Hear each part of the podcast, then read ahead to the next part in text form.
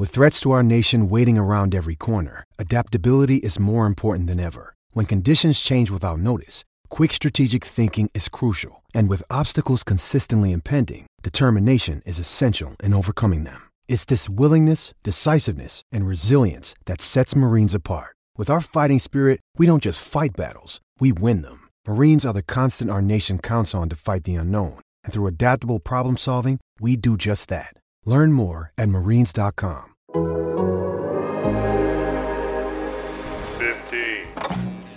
On today's Fantasy Baseball in 15, we'll discuss the bullpen intrigue in the Bronx and a blow to the Dodgers rotation. like death and taxes. Dodgers get a Dodger. I have not had uh, three cold brews yet. It works great in a fantasy league. I'm just glad I am not at the dentist. Fantasy Baseball in 15 on The Athletic.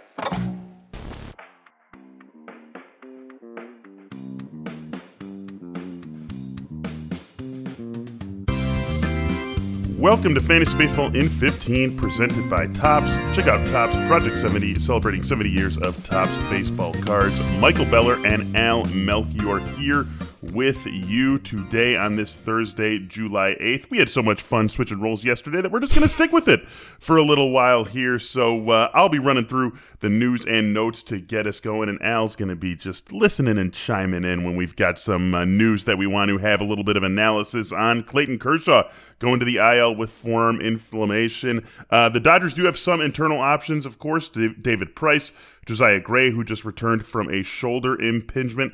And then Ryan Pepiot down in that double A Tulsa has a 1.73 ERA, 57 strikeouts in 41 and two thirds innings.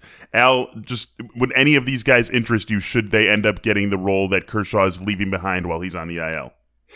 Strangely enough, of the three that you mentioned, I think David Price probably interests me the least because maybe there's going to be a period of ramping up innings there.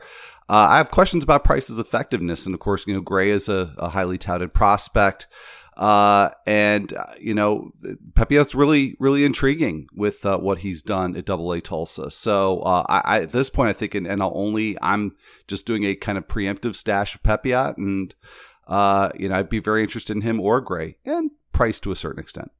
Yeah, don't imagine this team would be too active in the starting pitcher market either, unless they think that this is something that's going to really harm Kershaw deep into the regular season.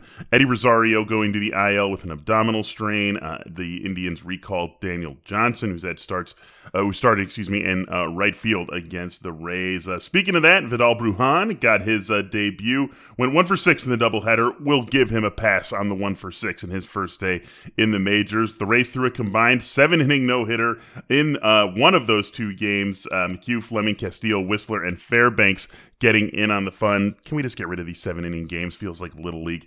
Domingo Germán scratched for Seattle due to an emergency root canal, was able to pitch in relief, which I mean, that feels like an accomplishment in itself. Uh, Cubs dealing with some more injuries. Javier Baez was scratched before the game with a right thumb sprain. Kris Bryant left during the game with a hamstring strain. He is considered day to day.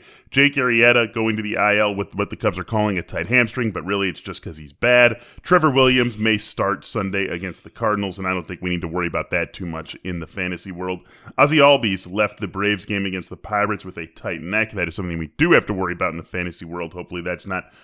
too serious of a uh, injury. Justin Upton and JD Davis not expected to return until after the All Star break. Jacob DeGrom probably not going to pitch in the All Star game, which is a bummer, but the Mets may get him a short appearance on Sunday against the Pirates just to keep that arm active before he does have a few days off. The White Sox finally DFA'd Adam Eaton, and that really says a lot considering all the injuries they're dealing with. Starting outfield on Wednesday was Brian Goodwin, Adam Engel, and Billy Hamilton. So Adam Eaton not good enough to crack that trio. Trevor Rosenthal will not return in 2021. Just been a season filled with injuries for him. And we've got our usual bullpen hijinks to talk about here at the end of our news and notes. Al, first, Chad Green getting the save for the Yankees against Seattle. Uh, we think this is a short term thing, right? But how short term and how interested are you in Chad Green?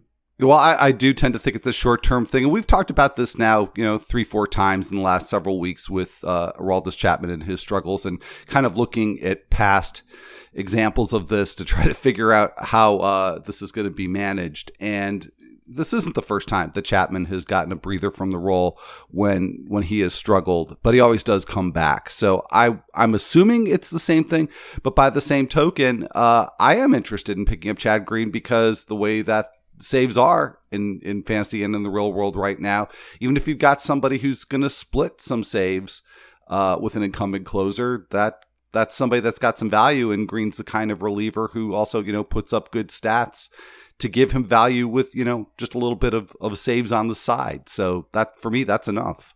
Yeah, wouldn't be surprised to see Green hold this role through the rest of the first half, and then maybe the Yankees start working Chapman back into that to start the second half. But uh, you're definitely right in that Green can provide value for you, even when he's not getting saves. So definitely a good guy to go after. I don't know about Heath Hembree. He did get the save for the Reds uh, against the uh, Royals. He's had a nice season to date 46 Ks in 27 innings, has given up eight homers. So that's not exactly what you're looking for in a closer. But I mean, we just talked about this yesterday. We can, I guess, uh, reiterate it. I, I mean, are we trusting anyone in Cincinnati or just letting your league mates deal with that headache? Yeah, even as I just kind of made the disclaimer that yeah, no, sure, I'll give Chad Green a whirl because uh, you know saves are saves. Uh, I, am more interested in him than Hembree just because of the um, the, the skill set there and the eight home runs in 27 innings. That that is a bit extreme, especially mm-hmm. given the home park that he pitches in. So it's it's a strange line. I, I, he's getting a lot of strikeouts, no doubt about that. Maybe he's going to be getting a lot of save chances going forward, but I just think he's somebody who could pitch his way out of that role.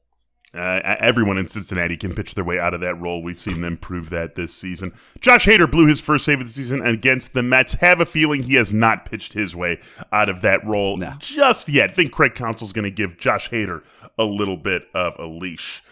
Let's get on to Wednesday's standouts. We got a couple of pitchers to uh, kick things off here. First, I guess we should have bought into Brady Singer. Al, you and I both selling him as a streamer. He went out, uh, struck out six, gave up just one run on five hits in six innings, one walk against the Reds. And then we've got Hyun Jin Ryu, uh, a really encouraging start for him against the Orioles. Five innings, five hits, one run, two walks, and seven Ks.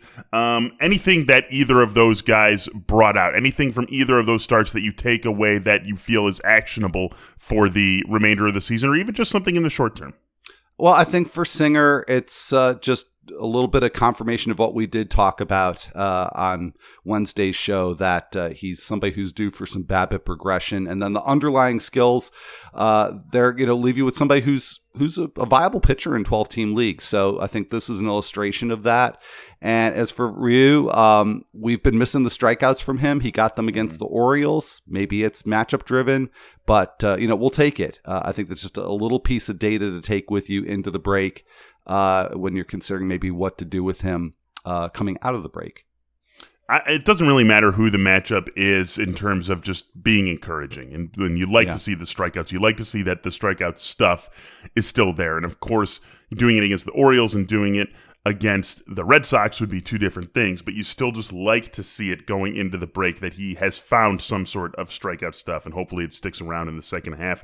One we did get right yesterday was Michael Pineda said, Yeah, it's nice he's coming off the IL let's maybe pump the brakes in this first start. He did not look great against the White Sox. Did get through five and a third, so I guess it was nice to see him be able to throw that many pitches, making his first start off the IL.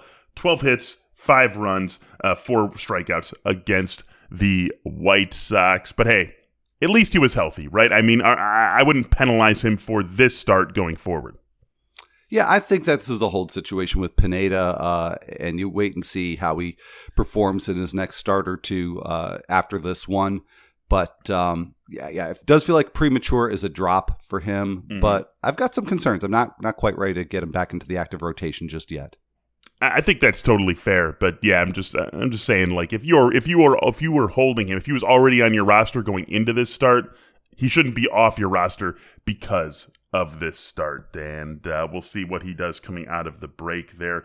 Jordan Holloway uh, getting in the game after Ross Detwiler goes four and a third innings, two hits, no runs, no walks, six strikeouts against the Los Angeles Dodgers. Anyone does that against the Dodgers, they are certainly going to grab our attention. How firmly has he grabbed your attention, Al? Well, I think he definitely needs to be rostered in NL only wherever he is available. I think he needs to be on the watch list of maybe 15 team mixed leagues. uh, it's an impressive performance in somebody who's got some prospect pedigree and maybe an opportunity to to get some starts after the break. So uh, this definitely should be a start that gets our attention. Yeah, right. You do that against the Dodgers, you're definitely going to be uh, on our radar. That is for sure, and you deserve to be. Even just in four and one thirds innings, you're able to look that good against, you know, arguably what's still the best team in Major League Baseball.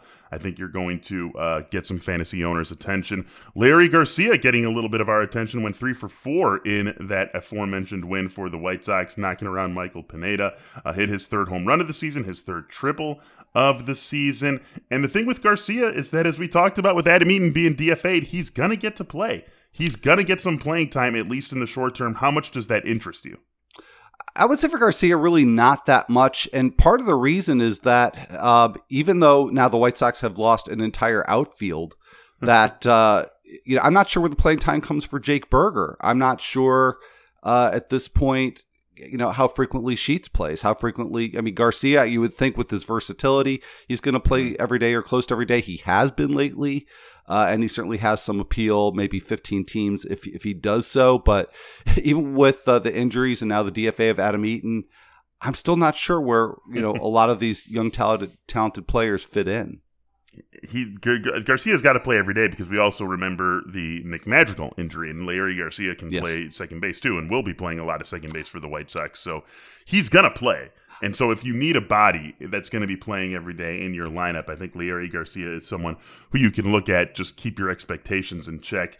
Garrett Cooper went three for three with a pair of home runs and a walk against the Dodgers. We've seen this from Garrett Cooper before, right? I mean, the guy hits for power when he gets to play.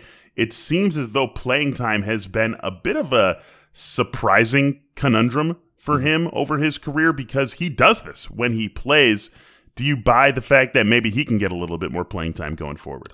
I think he can. I think he is the sort of hitter who can hit his way into more playing time. And with Corey Dickerson gone, that that opportunity I think is there more so now. And when the the Marlins made that trade, uh, you know, the thing that that you and I had focused on, and I think rightfully so, is that this opened the door for Jesus Sanchez to to get a, a long leash and uh, you know really get some regular playing time, and that's certainly played out. But I think that maybe we ignored Garrett Cooper a little bit. That uh, maybe he's not going to be an everyday player right now, but I think he's going to be much closer to that with Dickerson out of the mix.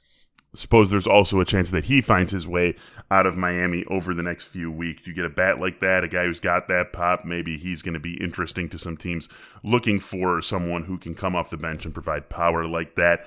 Thursday streamers, we've got just a couple of guys we're going to look at here. Adbert Alzolay, I'll actually be looking at him in person uh, with the Cubs taking on the Phillies later tonight. And then Adrian Houser gets the Reds. Do both of these guys pass muster for you, Al? And if they both do, who do you prefer? Uh, I would say definitely Alzolay. So, you know, stream a Michael and, and then, you, you know, you double your fun when you go to the game. uh, Houser, I'm not so sure. I mean, I, I've pretty much said no to Houser every time that he comes up uh, just because the, the strikeout potential is the strikeout ceiling is pretty low there. Uh, but he has been effective, so uh, I, I, wouldn't totally rule it out, but I, I, I would lean against it. So I think for me, it's just Alzolay. Yeah, I think we're in the same boat here. And Alzolay has been uh, a, a, little bit rockier recently than he was earlier in the season, but it's really just the home runs. He has, you know, the, if you look at his ERA, you see a low end rotation pitcher. If you look at his whip, you see a potential, you know, future front line guy. And you look at his strikeout rate, you see that too. So if he could just find a way to keep some more balls in the park, that would be very good. And I'll say for those of you who are thinking about streaming him, I am sitting here about three, four miles away from Wrigley Field. It is a great gray day in Chicago. It is going to be unseasonably cool, high 60s, low 70s when this first pitch is thrown. So, not a bad day to pitch in Chicago, that is for sure. Let's roll through the stock watch here. Players on the upswing. Starlin Castro, he's got a nine game hitting streak. In his last 19, he is 25 for 67, one homer, and seven doubles. And Mike Foltynewicz, four of his last eight starts, he went at least seven innings over his last three, 20 innings pitched, 16 strikeouts, two walks, a 3.6 ERA, and an 11.9% swinging strike rate. Castro Foltynewicz, have they changed the way you look at them with these recent hot streaks? I, I, think so, in a minor way. I mean, Castro's somebody I have dumped in 15 teamers. Now I want him back. There's not much power there. There's some doubles power, but uh, you know, in that uh, Nationals lineup, I think that he can contribute in the counting stats. And Foltynewicz is kind of interesting. Uh, I think we saw you know similar run like from Jose Urena earlier this year, um, and that didn't last. So, uh, but Foltynewicz is somebody who, if he manages contact well enough, he can go really deep into games. That does have some value, especially in deep leagues. On the other side, Yuli Gurriel, 5 for 33 uh, over his recent stretch here. Still very good season long stats, but 3.7% barrels per batted ball event. Something to think about. Joe Musgrove over his last four, 22 innings pitched, 14 Ks, 9 walks, and a 4 5 ERA. The ERA estimator's about a run higher as well. For me, this is just short term. That's what happens in baseball. I'm not too worried about those guys. Do you take a different tack? No, that's exactly it. I think they'll both find their level. Gurriel, especially, he's just not a guy who who barrels up, but he still puts up the stats anyway. Musgrove, I'm a little bit more concerned. Not anything actionable yet, but definitely keeping an eye out for his next start or two to see how it goes. Definitely want to see those guys bounce back sooner rather than later. Al and I will be bouncing right back with you on Friday's episode of Fantasy Baseball in 15. Anywhere where you can give us a rating, a review, and a subscription, we would greatly appreciate it. And we can't wait to talk to you tomorrow morning. For Al Melchior, I'm Michael Beller. That's Fantasy Baseball in 15.